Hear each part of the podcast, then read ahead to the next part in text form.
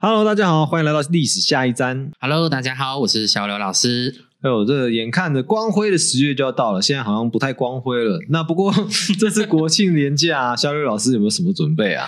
诶，应该是在家里睡觉吧，因为总是放假连假都懒懒的、啊。我好像也没什么东西要做，哎，不知道该怎么办。其实还蛮适合安排连假出去走走。诶，那你有没有想说要去哪里走吗？我没有想到要去哪里走，应该陪陪猫吧。陪陪猫，那带猫出去走走啊？猫没办法走，这个我倒蛮好奇的，就是猫到底可不可以牵绳啊？牵绳吗？对啊猫牵绳的话，我家四只猫都没办法牵绳，然后有一只是在圈养的野猫，它也没有办法牵绳。到底要怎么样去分辨说猫咪可以牵绳可不能牵绳？其实你就把绳子放在它身上看看啊。那如果猫咪你把它一绑了，然后它就贴在地上不走路了，那就是没办法牵绳啊。那我们在录制的当下，刚好今天也是我们二十四节气的秋分。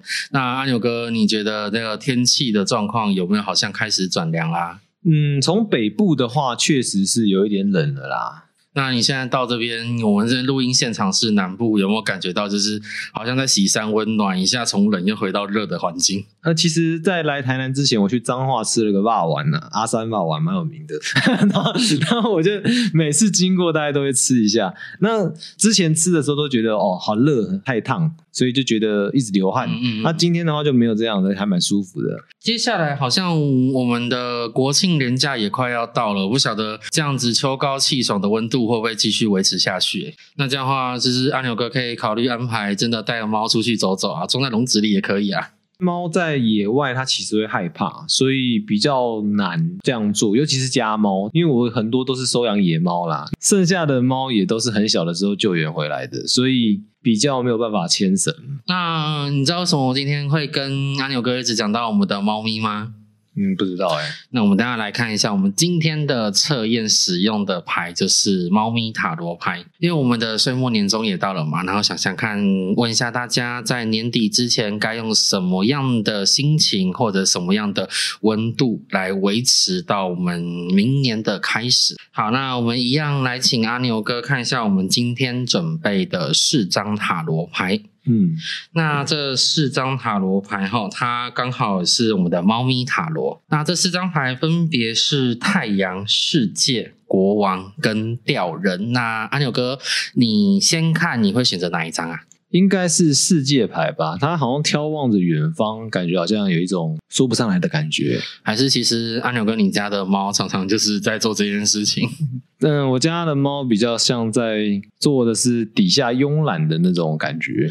加油啦！那就是我们第一张太阳牌，对不对？那我们请阿牛哥来告诉大家一下，我们第一张太阳牌它的牌面叙述。太阳牌的话，基本上是猫咪瘫软在地上啦，然后还有一只猫瞭望着远方，然后其他的猫都瘫软在地上，然后感觉好像是蛮舒服的，在晒着太阳。那我们接下来看到第二张，我们第二张是世界牌。世界牌的话，就是有一只猫咪透着窗户眺望着这个世界，然后这个世界还有一种圆圆的感觉，就像一个地球一样。那我们看第三张国王牌，第三张国王牌就是一个猫皇，然后坐在宝座上面，感觉一只橘猫胖胖的，很雍容华贵的样子。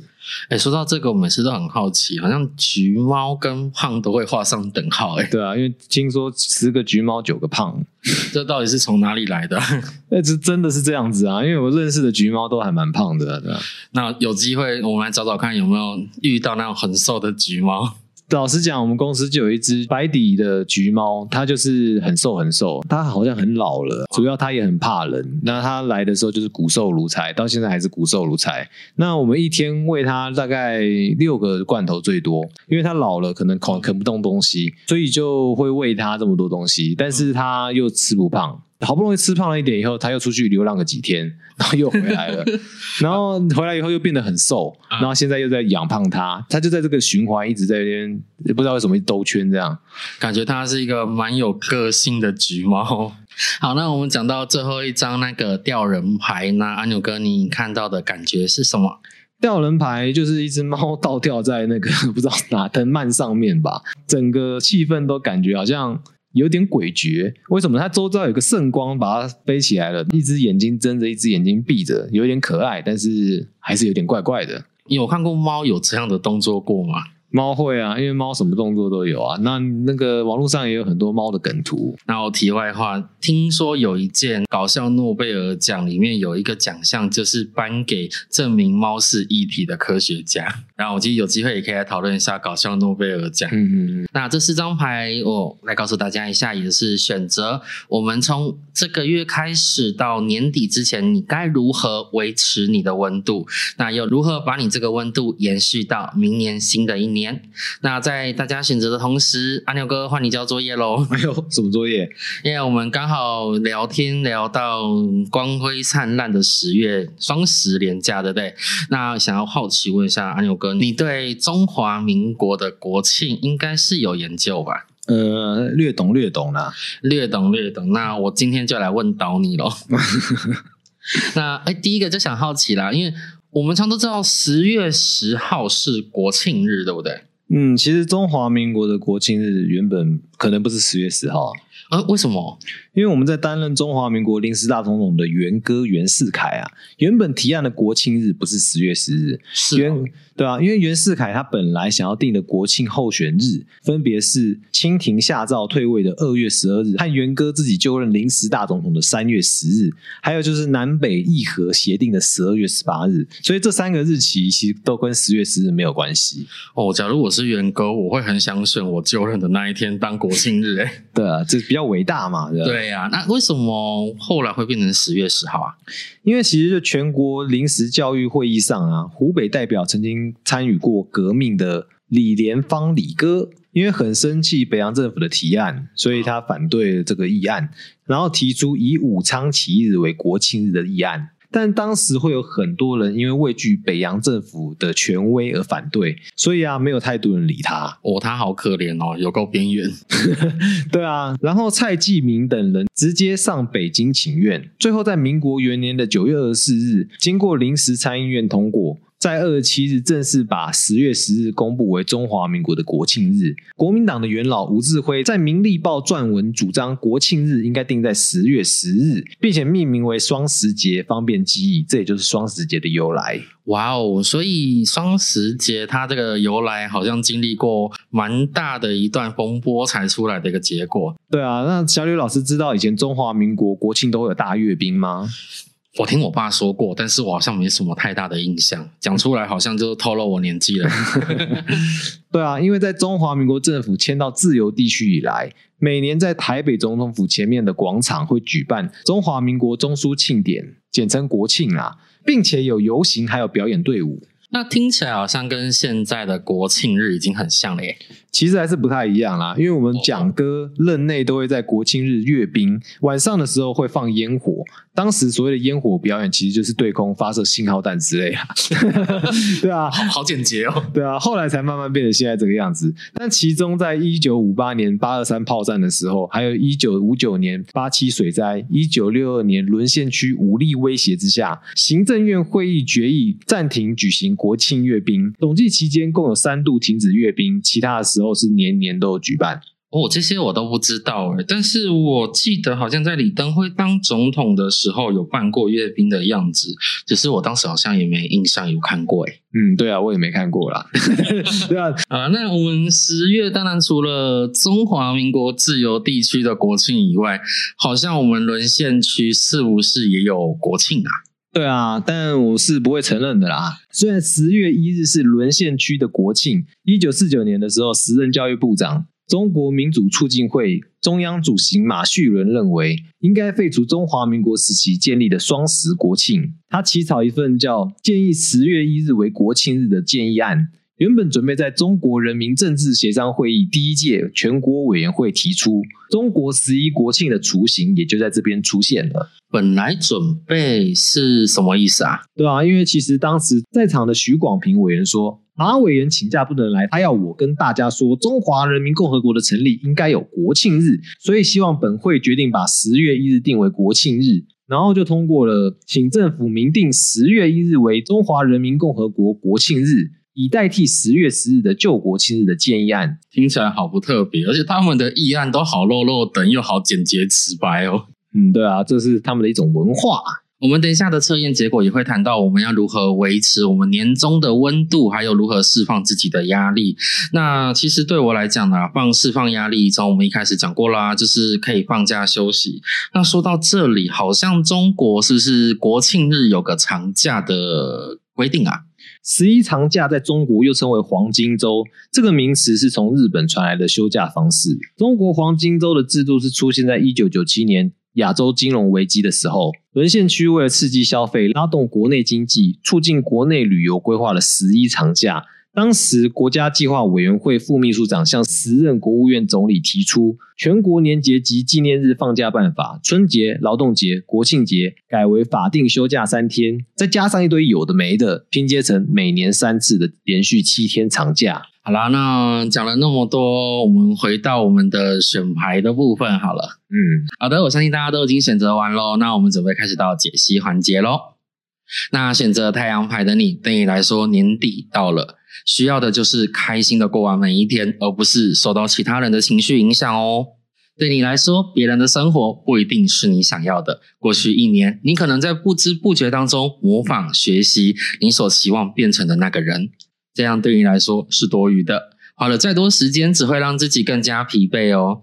与其在意怎么变成别人，不如好好过好自己的每一天，保持热情，然后元气满满的面对自己每天的生活。你不是谁的代言人，也不是在复制其他人的生活哦。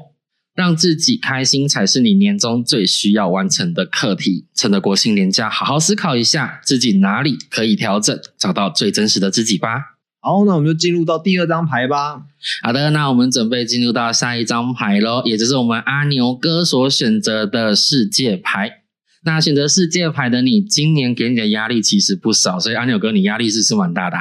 还好啦，因为今年在工作、生活、学业、感情都有各式各样不同的压力出现。你虽然可以应付得了你现在的生活，然后年底之前也可以处理好大部分的事情。但总是觉得自己的火候不足，总需要增添一点柴火。对你来说，见微知著很重要哦。你生活中需要的是一些小确幸，也就是说，你要在平凡无奇的生活中找到一些让自己觉得有趣的事情，或者换个角度思考。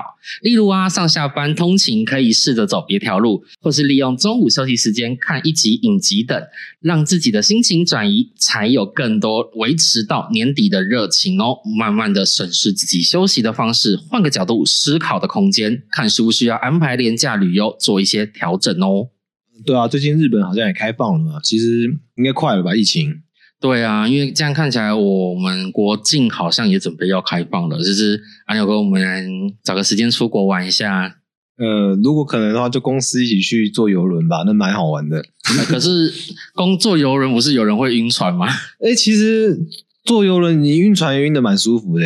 你就是我讲讲真的哦，晕船会很舒服。就是一开始你是晕的，但是你过了两一两天的时候，你会觉得。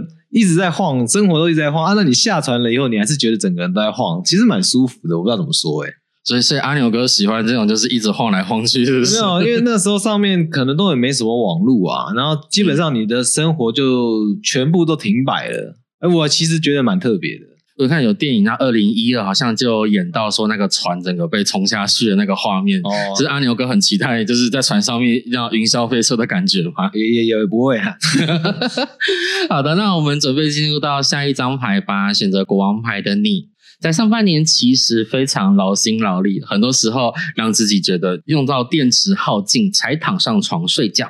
一整天的精神常常是耗竭了，才会觉得该好好休息。对你来说，需要的是好好重新分配自己的时间，看能不能让自己好好的睡上一觉，或是休息放松哦。年末剩下这几个月里，你要学会安排好自己的时间，一天二十四小时行程上的安排，也不要给自己太大的压力哦。也要懂得做好你周休二日连假的规划，不要假期了还在处理工作或是外务。休息是为了走更长远的路，睡得饱才能走得好。好了，那我们就来看到最后一张吊人牌。好，那我们今年来说，选择这一张牌的你，对你来说已经做了太多的妥协了。你花了不少时间去讨好其他人，却忘记对自己好一点哦。你也喜欢把责任都揽在自己身上，可能会出现压力大、睡不好，或是头痛、肩颈酸痛的状况，那可能需要打控八控控。那你应该好好思考一下，是否做了太多自己想要做的事情呢？希望你审视一下周围的人或是你自己，有没有那么需要劳心劳力的去经营互动？有时候放过自己一点，也可以找回活力哦。把时间留给自己多一点，给自己一个独处的空间，可以让你在年终的日子过得舒服一点哦。感觉年底的小雨老师给每个人的功课还真的是不少呢。所以回到这边，我要做我的功课了。我们今天 有抽到哪一个观众朋友的问题呢？这边是一个来自桃园中立的朋友，名叫 Vito，他今年三十几岁，是一个男性同胞，金牛座。他想要问事业，想要问做行销的未来发展方向，是要用影像访谈为切入扩展客户，还是要走顾问的方式慢慢累积新的客户？那他这边也留言说，我们两个很帅啊。李头先生，感谢你。那我们来看一下我们抽的牌哈。其实 Vito 先生，你目前的状态是圣杯骑士的逆位，那它代表的是，其实你的状态变成有一点想的太多。因为无论你从哪个出发点出发，对你来讲都是可以学习成长的空间跟环境。那你本身自己一直会因为想的太多而错失了去下决定的那个时机哦，所以这边会建议你，无论是哪一个有机会来了，我们先去试试看。那当然，我也会帮你看一下，你选择这两边的结果会是什么。那你第一个用影像访谈的方式来拓展客户这一块的部分，出现的是愚者牌的逆位。对你来说，这个部分的挑战性会比较高一点，因为可能你在这方面的一些学识能力或者是一些知识上面，还需要再加强一点。那这边建议你，若是要往这个地方走的话，要花大概三到四个月，再做一个重新的学习，才有机会在这边走的比较好哦。但是往这边走的话，未来对你来说也是一个不错的挑战，因为这边可以累积到你自己想要的那种成就感哦。那选择第二个，你想做顾问的方式累积新的客户，这边我们出现的是恶魔牌的正位。那说到恶魔牌，它代表的就是欲望。那欲望不一定是不好哦，因为在工作上面我们出现欲望，代表是你在这个地方有很大的企图心。所以在第二个部分选项的话，你是有能力可以去完成它，甚至在这上面会有不错的成就。但是缺点就是你可能会变成一个工作狂，然后可能没有办法休息，所以你要自己去思考你自己时间安排。回到我们今天的选择的内容里面，若是你选到需要时间安排的部分，我会希望你真的接下来的时间上面做好人人生的规划，可以让自己周休假日好好休息一下，不要让自己太过于执着于工作的选择，或者是你选择之后的结果。好，那今天的节目差不多就到这边了，那大家下次再见喽，拜拜。